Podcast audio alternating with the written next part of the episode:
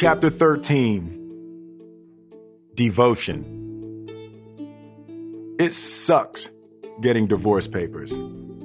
It's like a publicly filed declaration that you're an unlovable piece of shit. And no matter how awful your relationship has been, it's always a surprise when you get them. I mean, you knew it was bad, but god damn, you never imagined it was that bad. And the divorce gods are merciless. By a fluke of the Los Angeles postal system, I received the papers on February 14th, fucking Valentine's Day. Sheree was done. I couldn't believe this was happening. The lowest point in my life had been my parents' separation, and this felt worse. I was repeating the cycle. I was blindsided. I was in denial. I was furious. And I was saddling my son with the same burden that had pushed me to contemplating taking my own life. Sheree said that I wasn't in love with her. I was in love with the idea of her, what I believed a wife should be like. Anybody could be here, she once said. Sheree used to call herself my placeholder wife, the woman who was supposed to check the box of wife in Will Smith's perfect life. Sheree and I had recently bought a house in Encino that was being renovated.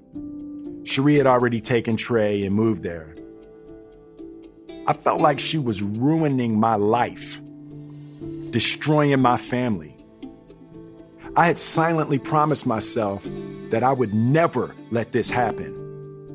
And here I was, not even 30 years old, and my family was being destroyed. I felt like I was dying. I called Quincy. Hey, Philly, what's going on? He said. Sheree filed for divorce. Shit, he said. How you doing? I'm hurt, man. Lawyers and shit. I don't even want a divorce. I've been there, brother. Quincy interrupted. Let me give you some advice. I leaned into the pause. I'd never needed a good word like I did at that moment. Give that woman half your shit and move on with your life, Quincy said. Huh? All my divorces took place in one day. As soon as somebody act like they don't want to be with me, they can take half this shit and let the doorknob hit them. And let me tell you some shit you're not gonna believe right now. He brought his voice down like Morpheus trying to make sure I could handle the red pill. Y'all gonna be together every fucking Christmas anyway, he said. When you have kids with somebody, you stuck. Quincy had been divorced three times. Man, I got an ex wife across the street. I got another ex wife a block away. I got kids in three different houses. We still family. They think divorcing your ass will get them away from you. It won't. You gonna be on billboards and commercials and shit all the time. Give that woman half, tell her you'll see her on Christmas Eve, and move on with your life. You're gonna make all that money back next year anyway. Just write the damn check and move on. This wasn't exactly what I'd been hoping to hear. I wanted him to tell me how to fix it, how to make her keep her promise. I thought there were only two options you complete the mission or you die. Where the fuck did the third option of quitting come from? And half of thriller is a lot. I would never have gotten married if I thought divorce was an option. If quitting is a possibility, everybody would pick that. It's the easiest one. Who wouldn't pick not running at 5 a.m over running at 5 a.m. If quitting is an option, you'll never finish anything hard. The only way an imperfect mind can be forced to achieve is by removing all of its other options. To me, the heart of all successful human interactions is we look at each other and we know we're about to attempt something that is difficult to impossible and we look in each other's eyes and we shake hands and we both vow to die before we quit. And that's what I thought we did. This is such a simple idea to me. The vows are till death do us part. God agrees with me. The vow is not to your partner. The vow is to the weakest part of yourself. How could you not quit if that's one of the options? The reason you say you're going to do it or die is because death is what happens when you don't do it. Your mind is trying to protect you from hard things, to defend you from pain. The problem is all of your dreams are on the other side of pain and difficulty.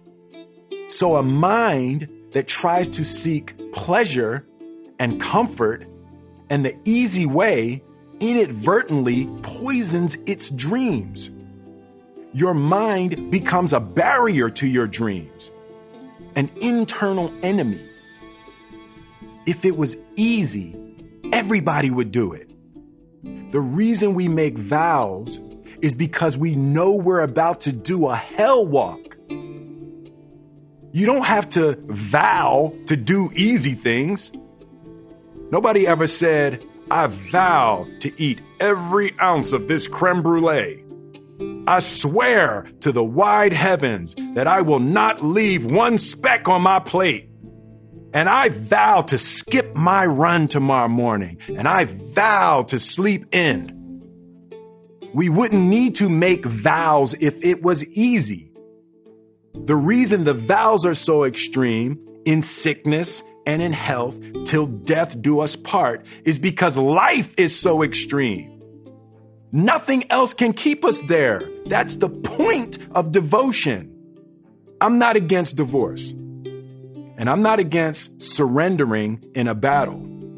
But it has to be at the end of the battle not while you're putting your armor on, not the first scary moment, not the first casualty. In my experience, most people get divorced too soon before they've extracted the lessons that will keep them from doing the exact same things in their next relationships. I'm still not totally sure what I was thinking. Maybe it was pain. Maybe it was delirium. Maybe I wasn't thinking at all. Maybe I didn't need to think because I was clear. I could see the North Star through the fog. On February 19th, only five days after I received my divorce papers, I called Jada. I hadn't seen her or heard from her in months. The phone seemed to ring forever. Click. Hello? What up, Jada? It's Will. Hey! She said. Her voice seemed to still echo with the magic of our night at the baked potato. How you doing? I'm good. Better now that I'm talking to you in hindsight, I probably could have given her a little more context or warning. Hey, uh, are you seeing anybody? I asked. Jada hesitated, partly stunned, partly confused. Um, no. Why? Cool. You're seeing me now, all right? Um, okay. Yes, Jada said, sensing there was something big at play, but knowing now was not the time to question. All right, um, I'm at work. I'll hit you later, okay? Okay. What I didn't know at the time was that Jada was in Baltimore. She had been so discouraged and disillusioned by Hollywood that she had left the business and moved back home. She had purchased a beautiful turn of the century five acre farm in Maryland and had begun renovations. She had decided to build a simple, quiet life for herself. After my phone call, she went directly to the airport and flew to Los Angeles. Jada would never spend a single night in her Maryland farmhouse. I never really bought into the whole past lives thing. I would hear people say, We must have known each other in a former life. I've always thought that was corny. But those first couple months with Jada transformed me from a disbeliever to an agnostic. We fit together so naturally, and our energies combined exponentially in a way that felt like old friends more than new lovers. We had an unspoken language, and everything we focused on flourished. My divorce from Sheree wasn't yet final, so Jada and I decided it would be prudent if we kept our relationship under wraps. We both were getting pretty famous, and we felt it just wouldn't have been a good look. The blessed yet unintended consequence was that we spent every single moment together, just us.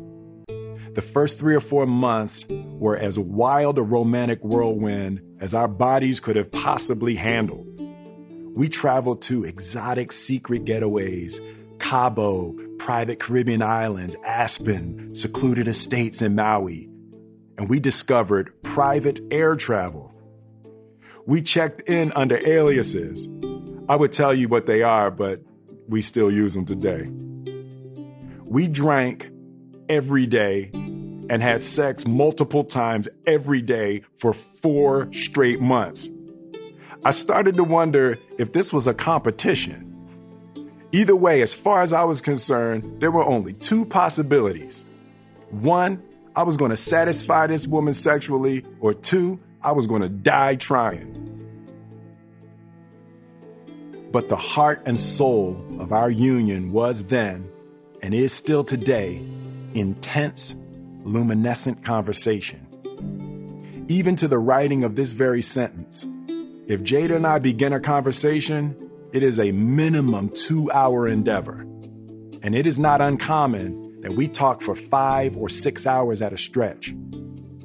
Our joy of pondering and perusing the mysteries of the universe through the mirror of each other's experience is unbridled ecstasy. Even in the depths of disagreement, there is nothing in this world that either of us more cherishes or enjoys than the opportunity to grow and learn from each other through passionate communication.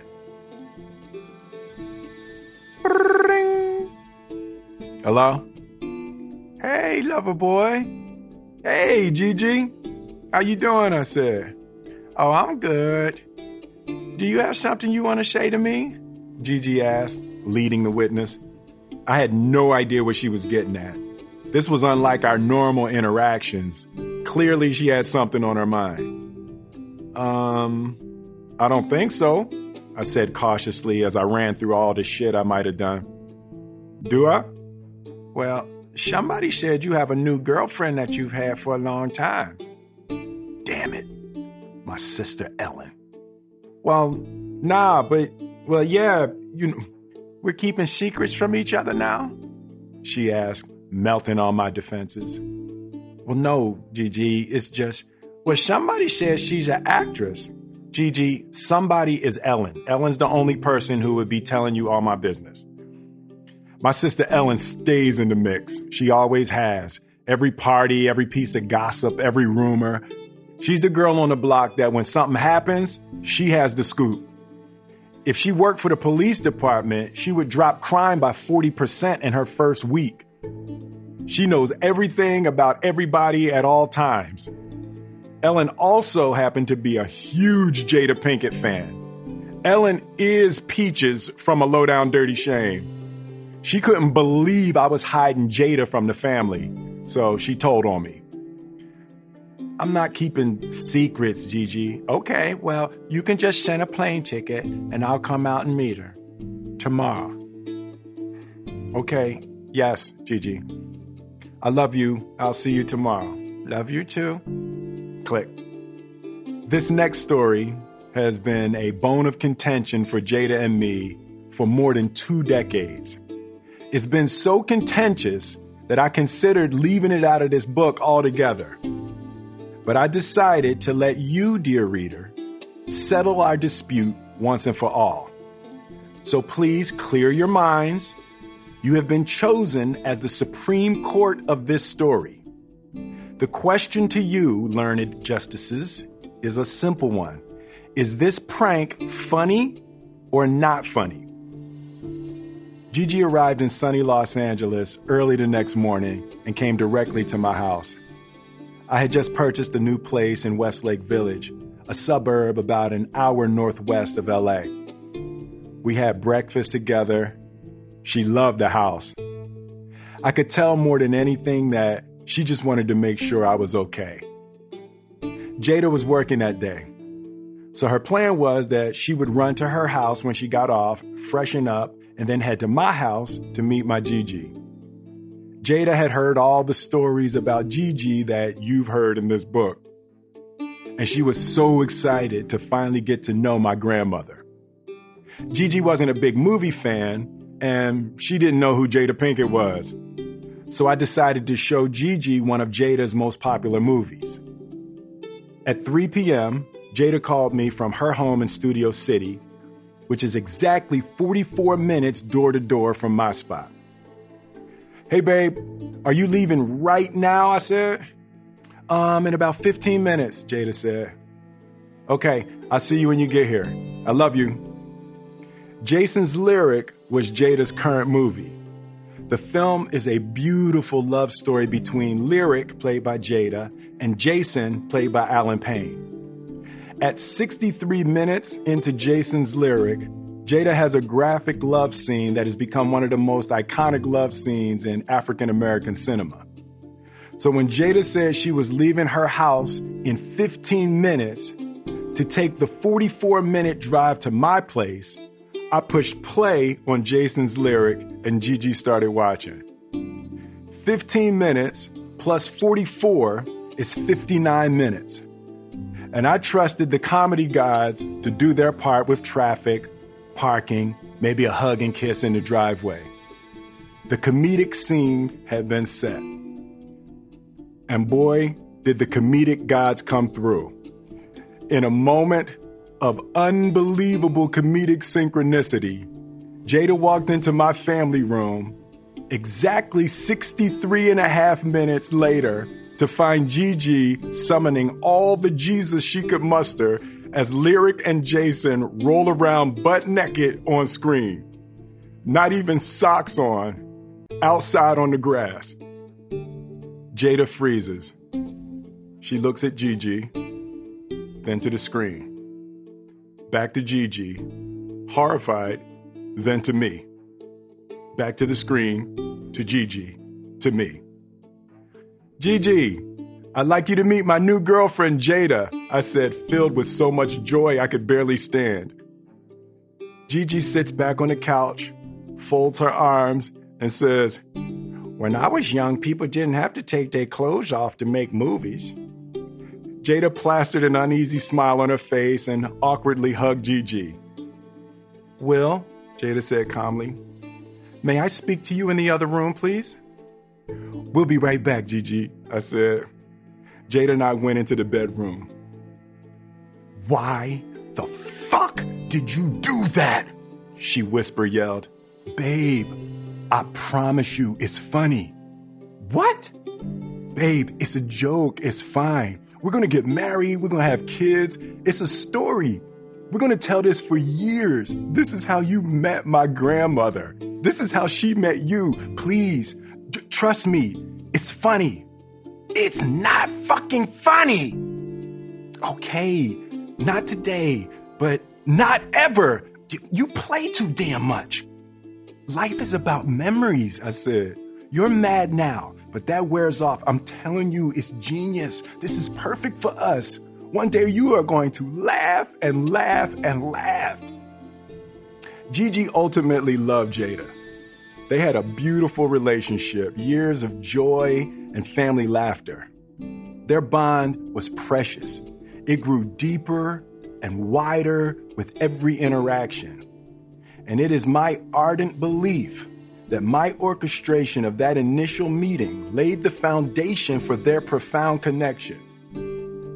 To this very moment, however, Jada has never even cracked a smile, not even the tiniest chuckle about that meeting, not even once.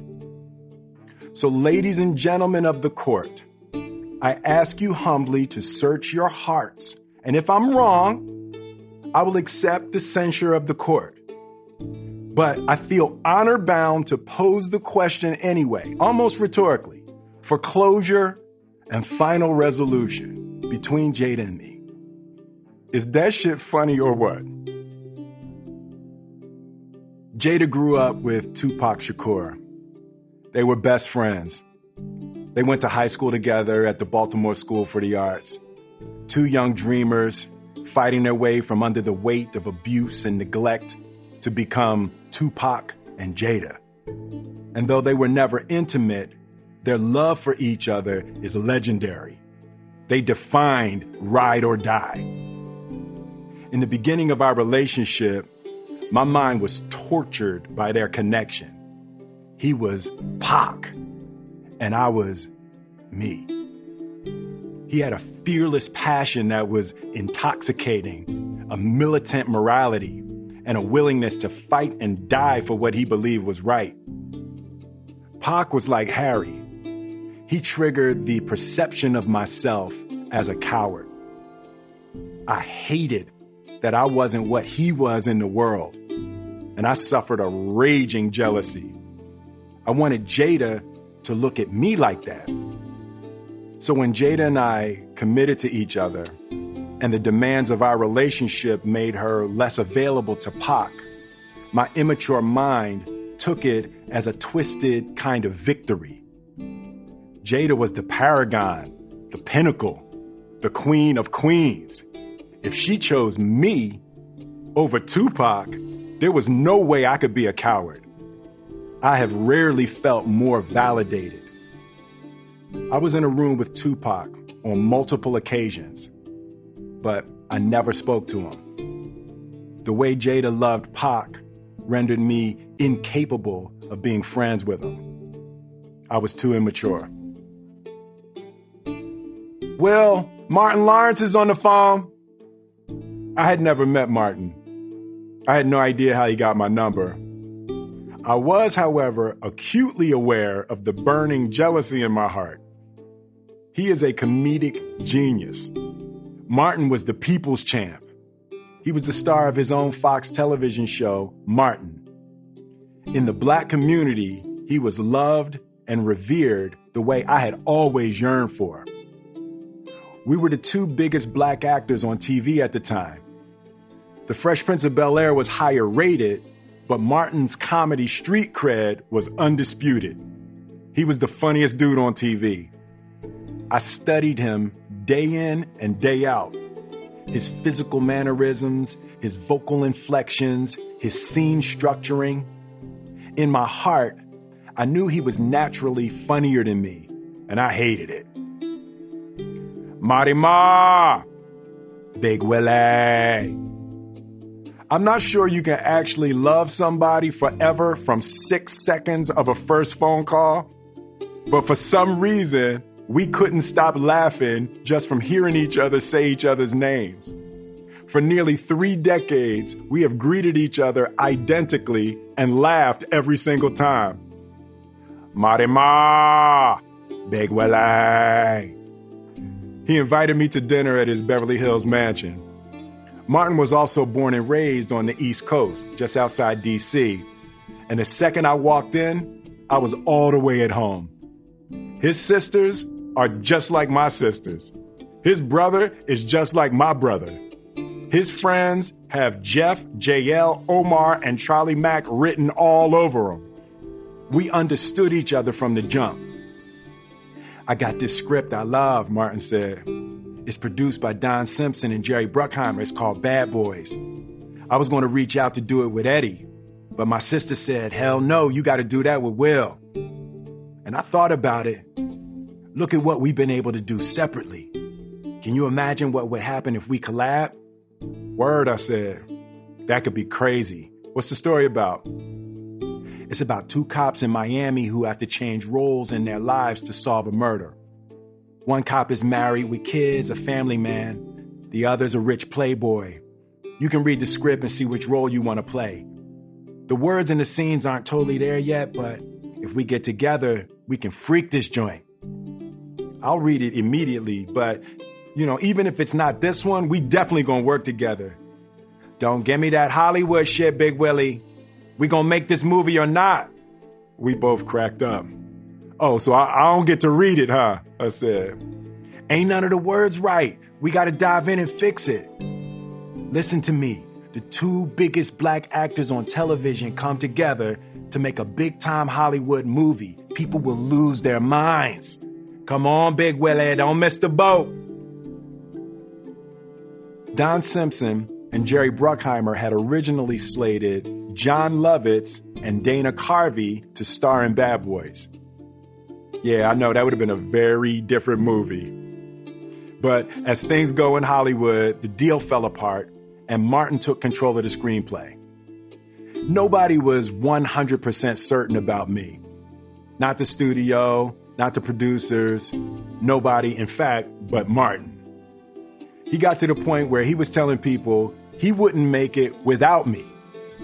I started off looking at him as my competition, and he turned out to be one of the greatest friends and allies I've ever had in Hollywood.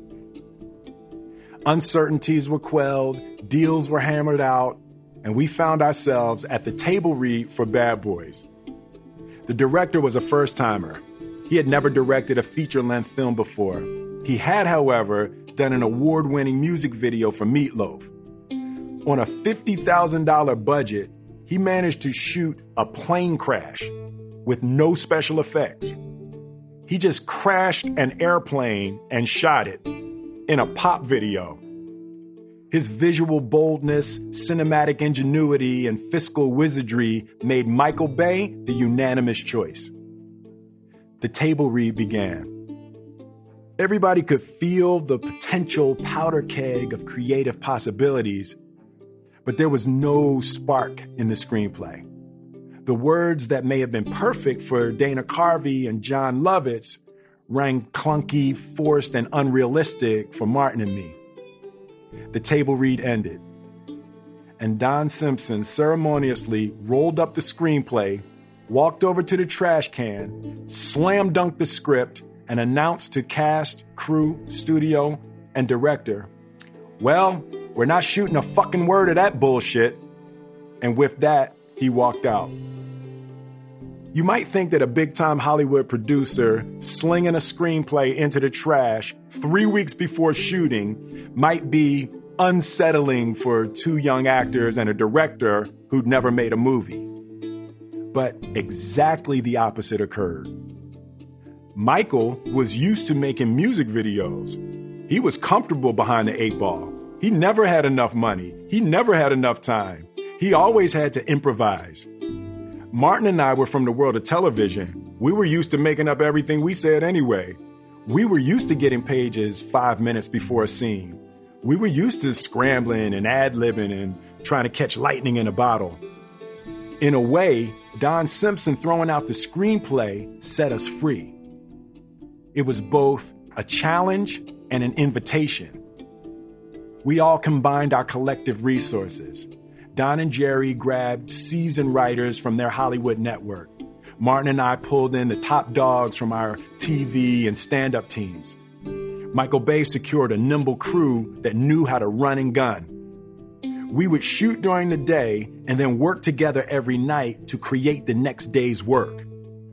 Martin and I had so much chemistry that Michael eventually stopped concerning himself with the specifics of the dialogue. After a while, he simply trusted that Martin and I would show up with something great. One day on set, everybody was sitting around waiting while Martin and I were taking a long time to figure out exactly what we wanted to say in the scene. Michael yelled, I don't give a fuck what you say, just say it in my shot. The entire shoot of Bad Boys was exhilarating and educational in a somewhat hectic, by the seat of our pants kind of way. There was no time for paralysis through analysis. We had to figure it out, shoot it, and move on. One day, Michael Bay and I had one of our biggest disputes. This was the first time I had ever worked out. I had put on 12 pounds, and for the first time in my life, I had muscles. There's a famous scene where my character chases a car on foot over a bridge. Michael was demanding that I do the scene with no shirt. Mike, come on, man, that, that's corny, I said. Corny? Are you crazy? It's Miami, dude. You're a badass cop. Take your fucking shirt off. I wasn't yet secure with my new body. The thought of standing around all day with no shirt on intimidated me. Mike, I hate when I see that in movies, man. The dude just all greased up, pretending like it's natural to be in an abandoned church with shafts of light and doves and shit with no shirt on. You're wrong, you're wrong, you're wrong, Michael yelled. No shirt, dude, just take it off. Trust me and do what I say. I'm trying to make you a superhero. It, it's not that big a deal. Just let me do a tight t shirt, I said. We've seen that the whole movie. This is your breakout. We ultimately landed on a compromise. I would wear a shirt, but it had to be unbuttoned. I felt like I wasn't completely naked and vulnerable, and Michael knew that the shirt would billow like a cape when I ran. The scene was set. What I hadn't told anyone was that I had secretly been training with the UCLA track coach. For my whole childhood, I had hated how actors ran in movies. Other than Carl Weathers on the beach with Sly in Rocky 3, I cannot name a single scene from a film where I thought an actor looked badass running. And I promised myself that the first time I ran on camera, I was going to look like Carl Lewis.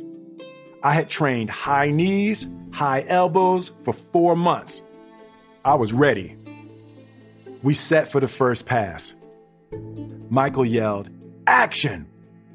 A Bronco storms across the Miami footbridge, and in the distance, Mike Lowrey, full stride, looking like an Olympic sprinter, comes into frame. 200 yard sprint, top speed, elbows back, knees up, gun in hand, shirt billowing out behind. Cut! Michael Bay charges across the street, grinning like a 12 year old boy who just found his father's Playboy stash. I'm winded. I'd given it all I had, hands on my knees, hunched over, catching my breath.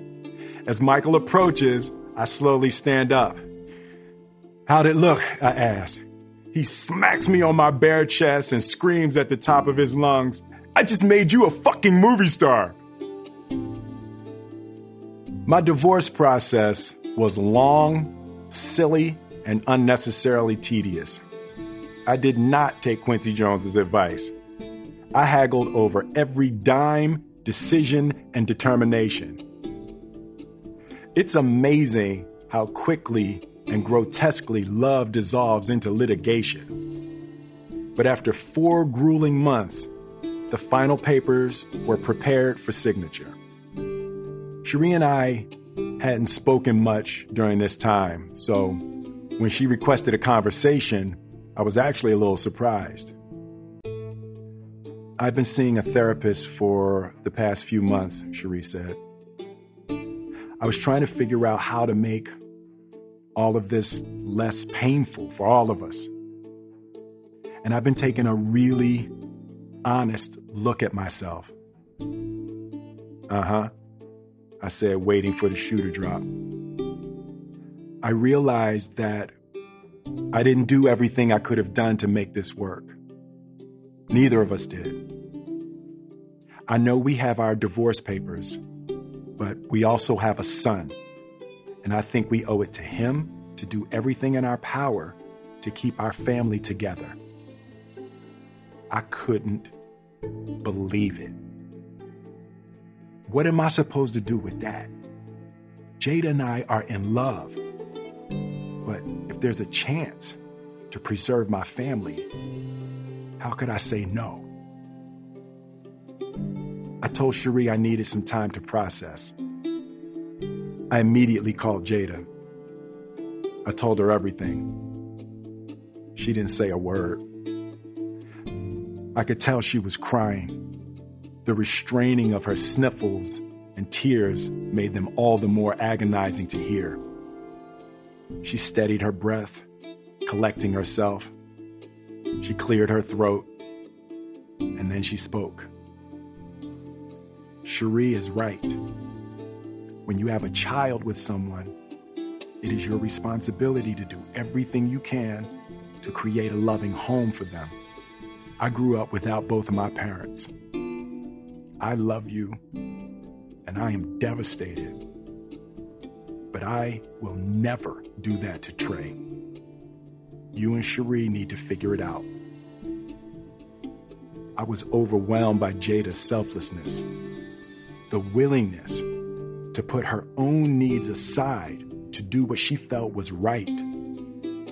Through tears and a breaking heart, she found resolve in loving kindness.